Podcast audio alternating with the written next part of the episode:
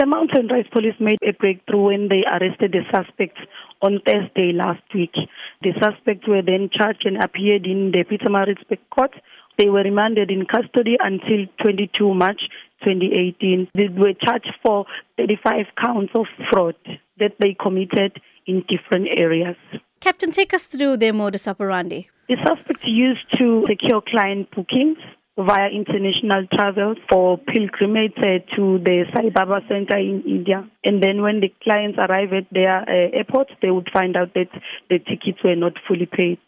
So they were unable to embark on their journey. We understand that police are now looking for more victims to come forward and provide information. Can you tell us a bit about this? Yes, we are also appealing to the victims of this kind of fraud uh, to make sure that they contact the, the investigating officer Warrant Officer Jonathan Padayach, 074 8984 636 or our Crime Stop number on 08600 You often hear of members of the public being defrauded by those who are either offering some sort of holy retreat or uh, pilgrimages. How can people safeguard themselves to ensure that they don't fall into the hands of these criminals? Yes, in order to avoid uh, such cases in future, we are appealing to community members to make sure that they verify with the company first before they make any deposit or they make any booking with that uh, travel company.